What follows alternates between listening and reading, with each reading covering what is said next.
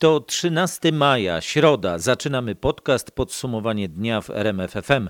Grzegorz Jasiński, witam i zapraszam. Wyrażenia klucze w wydarzeniach dnia to przywitanie z fryzjerką, pożegnanie z marszałkiem Karczewskim i wybory wciąż za parlamentarną mgłą. Zaczynamy od najnowszego bilansu zakażeń koronawirusem. Jak poinformowało Ministerstwo Zdrowia, dziś wykryto w sumie 322 nowe przypadki infekcji. 23 osoby zmarły. Do tej pory w Polsce zachorowało ponad 17 200 osób, zmarło 861. Rośnie liczba ozdrowieńców, to już ponad 6400 osób. Znowu wzrosła liczba zakażonych koronawirusem na Śląsku. Dziś stwierdzono tam 167 nowych przypadków, ponad połowę wszystkich zarejestrowanych w kraju. Zdecydowana większość zakażonych to górnicy. W katowickiej kopalni Murcki Staszic pracuje około 4 tysięcy osób. Teraz do pracy przychodzi nieco ponad tysiąc. Wszystko z powodu czasowego wstrzymania wydobycia. Tak będzie co najmniej do niedzieli. Wcześniej się ludzie bali, no, no bo władza nic jakby nie robiła z tym tematem, ale teraz się wzięli. No i przynajmniej są listy, że nie mogą wchodzić ci, co nie mają testów. No i przez to my robimy prawie po 12 godzin, nie? Ja miałem badania, akurat szczęście miałem, że miałem badania w piątek, no i udało się to szybko załatwić, tak? A niektórzy muszą czekać i nie mogą wejść. Prawie wszyscy głównie zdrowi. Są ch- trzech, z tego co ja wiem, z mojego oddziału jest chorych, ale ja ich praktycznie w ogóle nie widziałem. Mówi górnik z kopalni Murcki Staszic w Katowicach. Wierzę, że uda się opanować ognisko koronawirusa na Śląsku, mówi minister zdrowia Łukasz Szumowski. Ten pierwszy etap badania pracowników mamy za sobą. E, Wchodzimy w etap drugi, czyli badania e, rodzin kontaktów. Potem prawdopodobnie wrócimy jeszcze do e, osób e, pracujących. Jeśli pominiemy ogniska koronawirusa na Śląsku, to wskaźnik zakażeń COVID-19 w Polsce spadł poniżej jednego, potwierdził minister Szumowski. Mieszkańcy górniczych osiedli na Śląsku ze spokojem przyjmują informacje o kolejnych przypadkach zakażonych koronawirusem górników. Wiele osób podkreśla, że to pierwsza zawodowa grupa, która jest powszechnie testowana. Dużego ruchu w Katowicach nie ma. Sporo samochodów jest e, na osiedlowych parkingach. E, To znak, że część osób zostaje jednak w domach. Ale widziałem też kolejkę przed pobliską przychodnią. Co jakiś czas ktoś pojawia się w małej piekarni. Za to postój taksówek jest zupełnie pusty, a na przystankach też nie czeka zbyt wielu pasażerów. Spokojnie jest. Praktycznie rano jak wychodzę z psem, jedną osobę spotkałam. A nastroje? Ogólnie Też cisza, spokój. Nawet na ławeczkach się nie siedzi, bo teraz nie wolno. Ewentualnie z dziećmi, to widzę, to wychodzą z dziećmi, dziadkowie. i musimy się do tego przyzwyczaić i tyle. Niepokoju nie ma, rozumiem. No przynajmniej w moim przypadku. Górnicy, którzy wiedzą, że mają ujemny wynik testów, mogą już jeździć do pracy w pobliskiej kopalni Murcki Staszic. Pozostali czekają na wyniki w swoich domach. W katowickiej dzielnicy Giszowiec, gdzie mieszkają m.in. górnicy z pobliskich kopalni Murcki Staszic i Mysłowice Wesoła, był Marcin Buczek. Górnicy, jesteśmy z wami, pisze na swoim profilu na Facebooku Teatr Śląski w Katowicach. Jedna z najważniejszych instytucji kultury w regionie postanowiła w ten sposób wesprzeć górników, wśród których jest teraz najwięcej przypadków zakażenia koronawirusem. Teatr Śląski przypomina, że górnicy i ich historie są dla ludzi kultury w regionie bardzo ważne, stanowią część śląskiego dziedzictwa. Doskonale znamy ich pracę, ponieważ wielokrotnie o tym mówiliśmy e, teatralnym językiem na scenie, w spektaklach Piąta Strona Świata, Czarny Ogród, Drach czy Wujek 81, Czarna Ballada. Dyrektor Teatru Śląskiego Robert Talarczyk stanowczo sprzeciwia się też przerzucaniu winy na górników za rozprzestrzenianie się wirusa. Sami górnicy też przeciwko temu protestują. Trochę mi przykro z tego powodu, bo to mogło każdą inną część Polski spotkać. Jak podkreśla Teatr Śląski, teraz bardziej niż kiedykolwiek potrzebujemy wspólnoty, a nie podziałów. Przypomina Anna Kropaczek. Teraz odrobina polityki. Elżbieta Witek najprawdopodobniej ogłosi termin wyborów prezydenckich dopiero po wejściu w życie nowych reguł dotyczących głosowania hybrydowego z ustawy PiS. Ustalili nieoficjalnie nasi reporterzy. Premier do tego czasu może wstrzymać publikację uchwały Państwowej Komisji Wyborczej w Dzienniku Ustaw. Jeśli Senat wykorzysta 30-dniowy termin na zajęcie się sprawą, to dopiero w połowie czerwca dowiemy się, kiedy wybierzemy głowę państwa. Jeśli PiS będzie chciało pierwszej tury wyborów prezydenckich 28 czerwca, a tak twierdzą moje źródła, to może się okazać, że od ogłoszenia wyborów do głosowania będziemy mieli, uwaga, około dwóch tygodni. Obecnie opisany w kodeksie wyborczym kalendarz liczy około 60 dni. Obejmuje m.in. rejestrację komitetów, zbiórkę podpisów, skompletowanie komisji wyborczych, przygotowanie pakietów, wydanie rekomendacji przez PKW, no i przede wszystkim kampanię wyborczą. Przeprowadzenie tego procesu w dwa tygodnie według nowych przepisów jest możliwe, ale wydaje się nierealne. Z pewnością uniemożliwiłoby to przygotowanie pakietów wyborczych dla tych, którzy chcą głosować korespondencyjnie.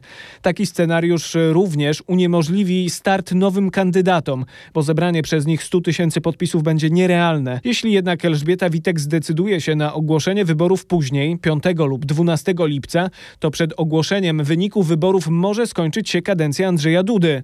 W takim przypadku kompetencje głowy państwa przejęłaby marszałek Sejmu. Informuje Patryk Michalski. Marszałek Senatu Tomasz Grocki zaprosi lidera PiSu Jarosława Kaczyńskiego. Rozmowa miałaby dotyczyć zmian w prawie w związku z wyborami prezydenckimi. Zamierzam zaprosić y, prezesa y, partii rządzącej, pana posła Kaczyńskiego, do siebie, do Senatu, aby próbować z partią rządzącą wypracować jakiś kompromis, który ułatwi pracę Senatowi. Marszałek Grocki rozmawiał dziś z prezydentem Andrzejem Dudą. Skrytykował ekspresowe tempo prac w Sejmie nad ustawą w sprawie wyborów. Rezygnuję dziś z funkcji wicemarszałka Senatu. Wracam do zawodu, ale nie wycofuję się z polityki.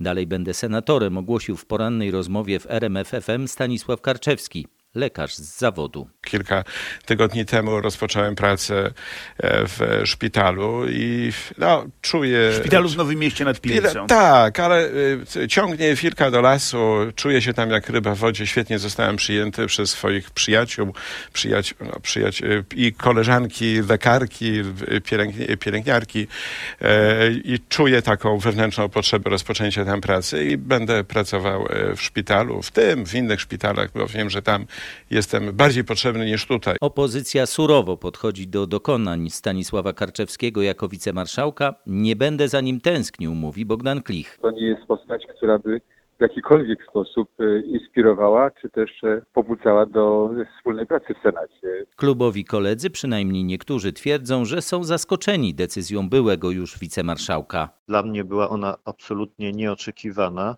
Rozumiem motywację pana marszałka, że chce wrócić do zawodu. Oceniam jego działalność jako ogromne zaangażowanie w pracę Senatu. Prawo i Sprawiedliwość rekomenduje na nowego wicemarszałka Senatu Marka Pęka.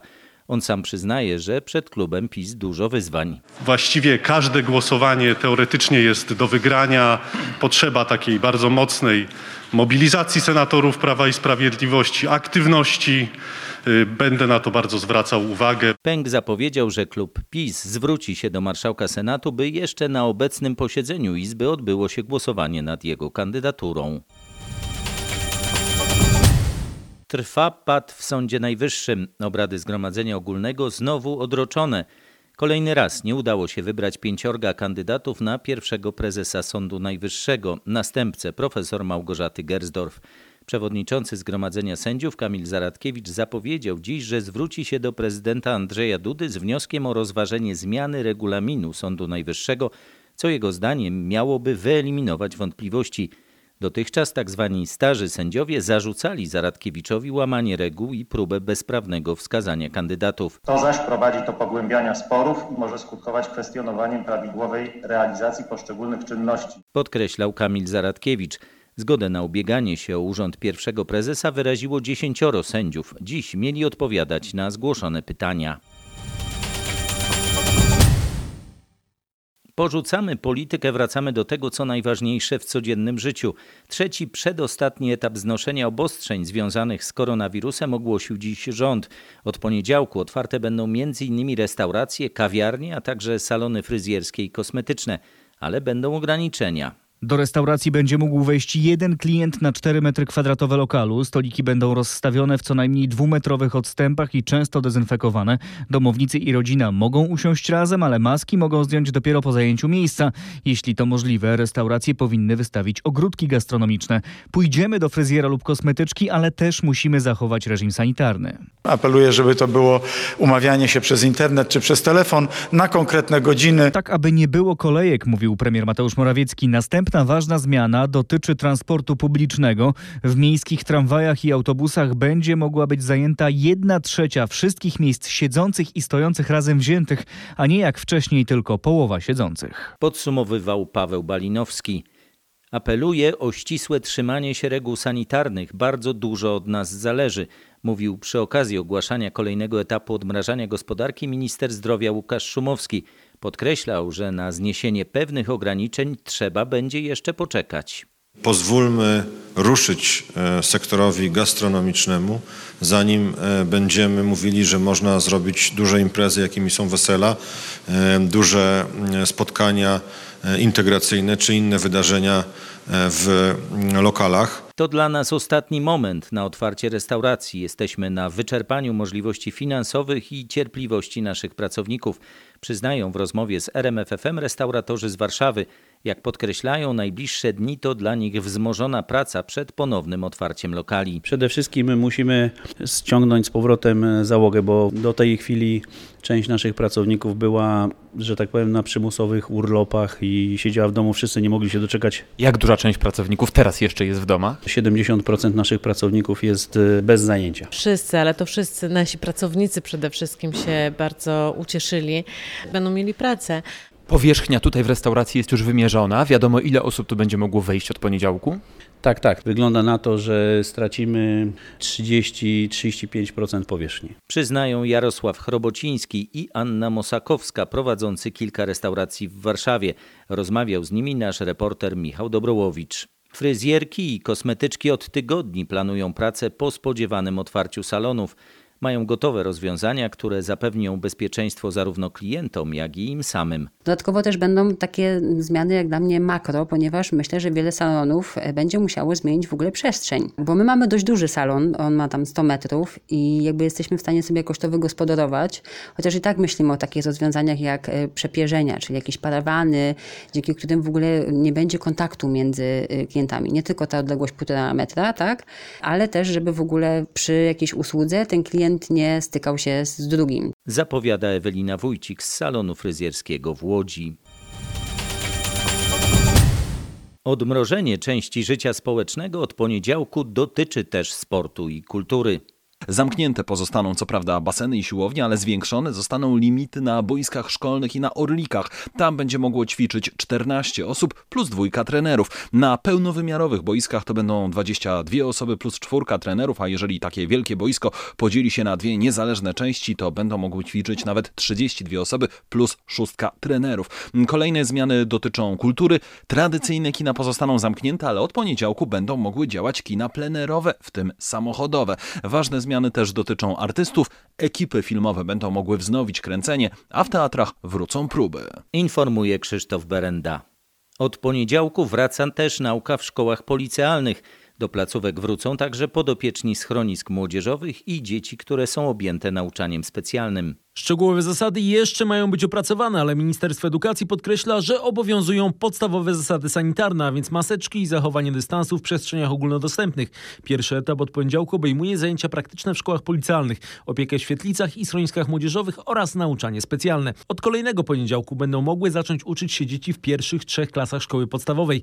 O tym, czy będzie to tylko opieka, czy też także nauka, mają decydować dyrektorzy. MEN podkreśla, że nauczyciele mają dalej realizować podstawę programową. Na konsultacji do szkół będą mogli przychodzić maturzyści i ósmoklasiści. Zajęcia mają odbywać się indywidualnie albo w małych grupach. Zbiór zasad podsumował Grzegorz Kwolek. Czekamy na szczegółowe przepisy, bo diabeł często tkwi w szczegółach. Tak Jacek Gan, dyrektor drugiego liceum ogólnokształcącego w Sopocie, komentuje zapowiedzi luzowania pracy szkół. Zapowiedziane zmiany budzą pewne wątpliwości. Same konsultacje dla maturzystów nie są wielką zmianą, bo te akurat w Sopockim drugim ELO i tak trwają w formie online. Nauczyciele przecież prowadzą też lekcje w ciągu dnia. Pojawia się pytanie, w jakich godzinach mają odbywać się konsultacje, by nie zakłócać nauczania zdalnego. Większe wątpliwości budzą jednak konsultacje dla pozostałych uczniów, które miałyby ruszyć tydzień przed maturami. Ja bym wolał osobiście, żeby ten tydzień był takim tygodniem, który nadal oczekuje na rozpoczęcie egzaminów maturalnych bez żadnych zagrożeń, bo to nie jest jakaś rewolucja dla uczniów klas młodszych. Przyznaje Jacek Gani, pyta, co jeśli stanie się coś złego? Jednego czy kilku nauczycieli będzie trzeba na przykład objąć kwarantanną, to może się przekładać na obsadzanie komisji maturalnych. W podobnym tonie wypowiedział się dyrektor innego z trójmiejskich liceów, przyznając, że jego zdaniem konsultacje przed maturami to za duże ryzyko. Informuje nasz trójmiejski reporter Kuba Kaługa. To, jak bardzo tęsknimy za normalnością, pokazują dane na temat naszej skłonności do wydawania pieniędzy.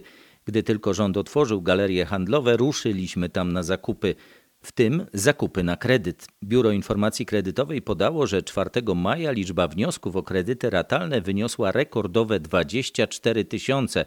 Chodzi przede wszystkim o kredyty na sprzęt RTV AGD. Te 24 tysiące wniosków o kredyty ratalne to aż o 62% więcej niż w czasie najostrzejszego zamknięcia gospodarki. A jeżeli porównamy to z zeszłym rokiem, to mamy zmianę na plus o ponad 8%. Z tych danych płyną dwa wnioski. Po pierwsze, wielu z nas za bardzo nie obawia się najwyraźniej kryzysu, skoro decyduje się na kupowanie teraz nowych telewizorów i to na kredyt. Po drugie, to pokazuje, że jeszcze wielu z nas nie przekonało się do zakupów przez internet. Ciągle sporo osób woli pójść osobiście do sklepu sklepu, zobaczyć towar, zapytać sprzedawcę i dopiero kupić. Podsumowywał Krzysztof Berenda. Polacy ruszyli też w podróż samochodami, wynika z badań Generalnej Dyrekcji Dróg Krajowych i Autostrad. To efekt luzowania obostrzeń wprowadzanych na czas epidemii. Po długim majowym weekendzie natężenie ruchu na polskich drogach zwiększyło się dwukrotnie w porównaniu ze średnią z kwietnia. W kwietniu samochodów osobowych na polskich drogach było o 42% mniej niż w tym okresie przed rokiem. Natomiast od 4 do 11 maja natężenie ruchu w tej kategorii pojazdów było już tylko mniej więcej o 20% mniejsze niż rok temu. Nie zmienia się natomiast liczba ciężarówek na drogach. Jak informuje Generalna Dyrekcja, ten spadek natężenia ruchu utrzymuje się na poziomie 10-15%. Podsumowywał Krzysztof Zasada. A skoro już o odmrażaniu aktywności mowa, kiedy mamy szansę na wyjazd za granicę?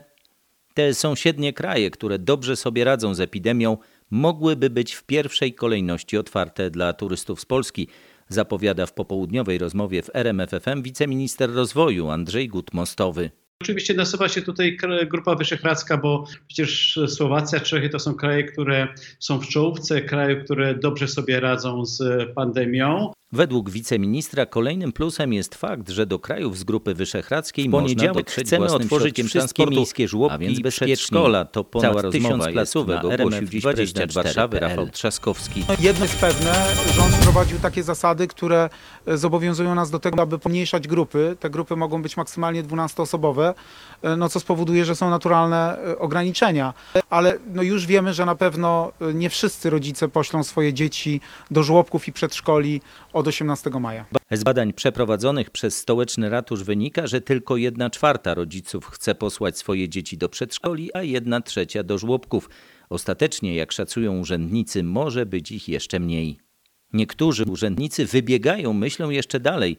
Dzieci szczepione zgodnie z obowiązującym kalendarzem szczepień będą mieć większe szanse na miejsce w miejskim przedszkolu w Łodzi. Taką uchwałę jednomyślnie podjęli dziś miejsce radni. Dr Paweł Czekalski, prezes Okręgowej Rady Lekarskiej w Łodzi, w tej decyzji widzi szansę na promocję konieczności szczepień. Oczywistą jest rzeczą, że szczepienia nas chronią przed chorobami zakaźnymi, a promocja pozwoli na poszerzenie społecznej świadomości nad koniecznością szczepień. Jak wygląda świat bez szczepień, to mamy okazję w tej chwili obserwować. I chciałbym być złym prorokiem, ale jeżeli wyszczepialność będzie spadała, to y, zamiast y, epidemii koronawirusa możemy mieć z powrotem epidemię odry, polio, gruźlicy, a temu wszystkiemu możemy zapobiec właśnie szczepiąc w odpowiednim okresie odpowiednimi szczepionkami nasze dzieci. Nowe przepisy zaczną obowiązywać od kolejnego naboru do placówek w 2021 roku. Dobra wiadomość ze Zgierza. W szpitalu jednoimiennym przyszło tam na świat kolejne zdrowe dziecko, którego rodzice są zakażeni koronawirusem. Po narodzinach Klary, która na początku maja opuściła szpital, teraz na świecie pojawił się Tymon. To kolejny sukces lekarzy, którym udało się tak poprowadzić poród, żeby uchronić dziecko przed zakażeniem. Zastosowano te same procedury, jakie kilka tygodni wcześniej po raz pierwszy wdrożono w przypadku narodzin Klary. Ciążę rozwiązano cesarskim cięciem, lekarze pracowali w kombinezonach i potrójnych rękawiczkach. Chłopczyk i jego mama czują się dobrze, na razie są odizolowani i nie mogą się zobaczyć. Spotkanie malucha z mamą i tatą będzie możliwe po tym, jak obydwoje rodzice będą zdrowi. O czym informowała Magdalena Greinert. Myślimy o najmłodszych, myślimy o najstarszych. Szlachetna paczka podczas pandemii walczy także z samotnością i wykluczeniem wśród seniorów. Dzięki specjalnej infolinii starsze osoby mogą korzystać z pomocy psychologów i terapeutów, mówi Joanna Sadzik, prezes Stowarzyszenia Wiosna. Połączenia odbierają psycholodzy i terapeuci. Specjaliści zapewniają odpowiednie wsparcie emocjonalne, a jeżeli to jest potrzebne, łączą seniora z lokalnym wolontariuszem szlachetnej paczki. To wolontariusz pomaga starszej osobie w robieniu zakupów czy załatwianiu spraw urzędowych. Bardzo chcemy, to jest nasze marzenie, by telefon był dla seniorów ciągłym wsparciem, bo widzimy, jak bardzo jest potrzebny. Stowarzyszenie uruchomiło zbiórkę pieniędzy na ten cel. By telefoniczne wsparcie mogło działać, potrzeba 60 tysięcy złotych. Od lipca w Krakowie dla pieszych otwarty zostanie most Piłsudskiego, a do końca sierpnia ulica Krakowska. Pod koniec maja tramwaje wrócą na ważne skrzyżowanie ulicy Ditla ze Stradomską, zapowiada Michał Pyclik z Zarządu Dróg Miasta Krakowa. Spodziewamy się, że w okolicach 25 maja czekamy jak beton stężeje, nabierze odpowiedniej wytrzymałości, co oznacza, że będzie można uruchomić relację tramwajową Ditla-Stradą. Na tej budowie mamy największe problemy z, powodowane koronawirusem, ponieważ tutaj wykonawca nie dość, że część materiałów sprowadzał z Włoch i one tam utknęły, to wykorzystywał w dużej części pracowników z Ukrainy, którzy wyjechali. Dokładne daty otwarcia będą jednak zależeć od postępów prac które związane są także z pogodą. A od dziś w Krakowie kursuje więcej tramwajów. Środa dzisiaj to kolejne zmiany w e, tramwajach, wzmocnienia tramwajów zarówno w szczycie, jak i poza szczytem. W godzinach szczytu kursują co 10 minut, natomiast w godzinach wieczornych i w dni wolne co 30 minut. E, dzień w dzień inspektorzy zarządu, kierowcy zgłaszają pełnienia i na bieżąco staramy się za każdym razem reagować. I trzeba też patrzeć od strony ekonomicznej, bo w pewnym momencie wchodzimy w absurdy, gdzie koszt przewiezienia pasażera jest wyższy niż gdybyśmy wynajmowali taksówkę. Informuje Łukasz Franek z Zarządu Transportu Publicznego. Krakowska prokuratura ponownie umarza śledztwo w sprawie zbiórki pieniędzy na zakup Seicento dla mężczyzny oskarżonego o spowodowanie wypadku, w którym ucierpiała była premier Beata Szydło, dowiedzieli się reporterzy RMFFM. Rafał B., Polak mieszkający wtedy w Anglii, rozpoczął zbiórkę w internecie. Deklarował, że cała kwota zostanie przekazana poszkodowanemu. Udało się zebrać prawie 150 tysięcy złotych, jednak pieniądze zniknęły. Okazało się, że organizator zbiórki przekazał je swojej byłej żonie, a ta między innymi spłaciła swoje długi. Sprawę ponownie zbadali prokuratorzy i znów ją umorzyli. Śledczy nie dopatrzyli się popełnienia przestępstwa, bo ich zdaniem każdy, kto brał udział w zbiórce i wpłacał pieniądze, dokonywał w ten sposób darowizny na rzecz jej organizatora, a nie sprawcy wypadku Sebastiana K. Z regulaminu serwisu, w którym przeprowadzono zbiórkę, wynika, że pieniądze cały czas należą do organizatora akcji i on mógł z nimi zrobić co chciał, mimo wcześniejszych deklaracji o przekazaniu pieniędzy na kupno nowego samochodu. Prokuratorzy dodają, że kiedy Rafał B. ogłaszał zbiórkę, nie robił tego z zamiarem popełnienia przestępstwa. Oczywiście zachowanie jest naganne, a wpłacający mogą dochodzić swoich praw na drodze cywilnej. Dodam, że w zbiórce wzięło udział ponad 8 tysięcy osób. Informował dziennikarz RMFFM Marek Balawajder. Minister zdrowia Łukasz Szumowski poinformował dziś, że 600 tysięcy maseczek dla medyków, które dostarczyła Polsce Unia Europejska, nie spełnia żadnych standardów. Niestety nie mają one certyfikatu CE, co nas zaniepokoiło i wysłaliśmy je również na badania. Maseczki, które zakupiła Unia, nie spełniają żadnych norm ani FFP1, ani FFP2, ani FFP3. W związku z tym nie mogą być rozdysponowane, powiedział Szumowski. O sprawę pytała w Brukseli korespondentka RMFFM. Na razie nieoficjalnie usłyszałam, że Polska znała specyfikację masek i nawet prosiła o kolejne partie. Warszawa chciała nawet półtora miliona sztuk. Komisja informowała, że maski nie mają oznakowania CE i że ich standard jest podobny do europejskiego. Brak oznakowania CE ma wynikać stąd, że wiele firm produkowało je nie na europejski rynek, więc nie starało się o oznakowanie CE. Zanim minister Szumowski zgłosił problem, na wniosek komisji jeden z unijnych instytutów standaryzacji w Austrii rozpoczął badanie tych masek. Tak więc teraz kluczowa będzie informacja, czy wynik tego badania będzie taki sam jak ten zrobiony przez Polski Centralny Instytut Ochrony Pracy, który stwierdził, że maski dostarczone przez Brukselę nie spełniają standardów. Informuje Katarzyna Szymańska-Borginą. Francuski rząd apeluje do obywateli o zachowanie ostrożności. Bitwa wokół paryskich parków. To pracowe tytuły po drugim dniu łagodzenia restrykcji związanych z epidemią koronawirusa we Francji. Minister zdrowia Olivier Varon zdecydowanie odrzucił żądanie mer Paryża Anne Hidalgo, według której we francuskiej stolicy otwarte na nowo powinny zostać wszystkie parki, by mieszkańcy mogli odpoczywać na świeżym powietrzu po blisko dwumiesięcznym zakazie wychodzenia z domów. Szef resortu zdrowia uważa, że byłoby to lekkomyślne. Policja regularnie interweniuje już i tak bowiem, by rozpraszać tłumy młodych ludzi świętujących koniec ogólnokrajowej kwarantanny nad brzegami Sekwany i kanału Świętego Marcina. W nadbrzeżnych sklepach zakazano sprzedaży alkoholu. Przypomina o tym z Paryża Marek Gładysz. Ponad 32,5 tysiąca zgonów i ponad 226 tysięcy ludzi zakażonych koronawirusem, ale od dziś Brytyjczycy mogą korzystać ze złagodzonej wersji lockdownu. Rząd zachęca, by, jeśli to możliwe, zaczęli wracać do pracy. Do pracy należy wrócić, ale nie środkami komunikacji publicznej. Trzeba do niej dojechać własnym samochodem, na rowerze lub pójść pieszo. Brytyjczycy mogą też po raz pierwszy od siedmiu tygodni spotykać się z ludźmi, z którymi nie mieszkają w domu, ale wyłącznie na zewnątrz i to w stosunku jeden do jednego. Mogą natomiast bez przeszkód zażywać świeżego powietrza i uprawiać sport, na przykład grać w golfa. Otwierają się także niektóre gałęzie przemysłu, głównie produkcyjny i budowlanka ale z zachowaniem koniecznych procedur bezpieczeństwa. Pozostałe regiony Zjednoczonego Królestwa nie poluzowały lockdownu. W związku z tym Anglicy nie powinni podróżować do Walii, Szkocji czy Irlandii Północnej. Relacjonuje nasz londyński korespondent Bogdan Frymorgan. Drugi dzień tak zwanych zimnych ogrodników, wczoraj Pankracego, dzisiaj Serwacego i drugi dzień w Tatrach sypie śnieg. Aż strach pomyśleć, co będzie jutro, w Bonifacego albo w piątek, kiedy przypada zimna Zośka. Nasz zakopiański reporter pytał przemarzniętych turystów zjeżdżających z Kasprowego Wierchu, jak tam wygląda połowa maja. No nie tak, jak się spodziewaliśmy, ale no pogoda oszalała. No to, co było na, na szczycie, no to po prostu no nie dało się wyjść dalej niż na 10 metrów. Widoczność po prostu no zero. Wiatr niebezpieczny, szlaku nie widać. No my zimy nie zaznaliśmy w Warszawie w tym roku, więc na majówkę zaznaliśmy zimę w Zakopanem. Doskonale, bo jest śnieg, więc jest mało turystów, całe szczęście. No, w górach jest zimno, pada śnieg i trzeba wyjść na szlak przygotowany, więc jest tak, jak powinno być. Mamy na sobie foliowe e, kurtki, więc damy radę. Zima zaliczona, możemy, także w górach, wypatrywać wiosny. Ale Tatrzański Park Narodowy ma kolejny problem. Nowy rodzaj śmieci, z którymi nie wiadomo co zrobić. Chodzi o maseczki, mówi dyrektor TPN Szymon Ziobrowski.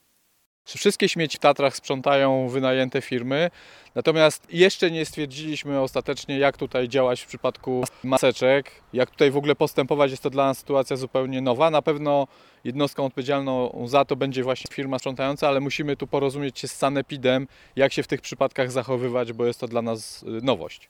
W weekend Tatry odwiedziło 20 tysięcy turystów. Każdy powinien mieć maseczkę. Nie porzucajmy ich byle gdzie. Na tym kończymy dzisiejszy podcast Podsumowanie dnia w RMFFM. Na kolejny zapraszam jutro. Grzegorz Jasiński, dziękuję i dobrej nocy.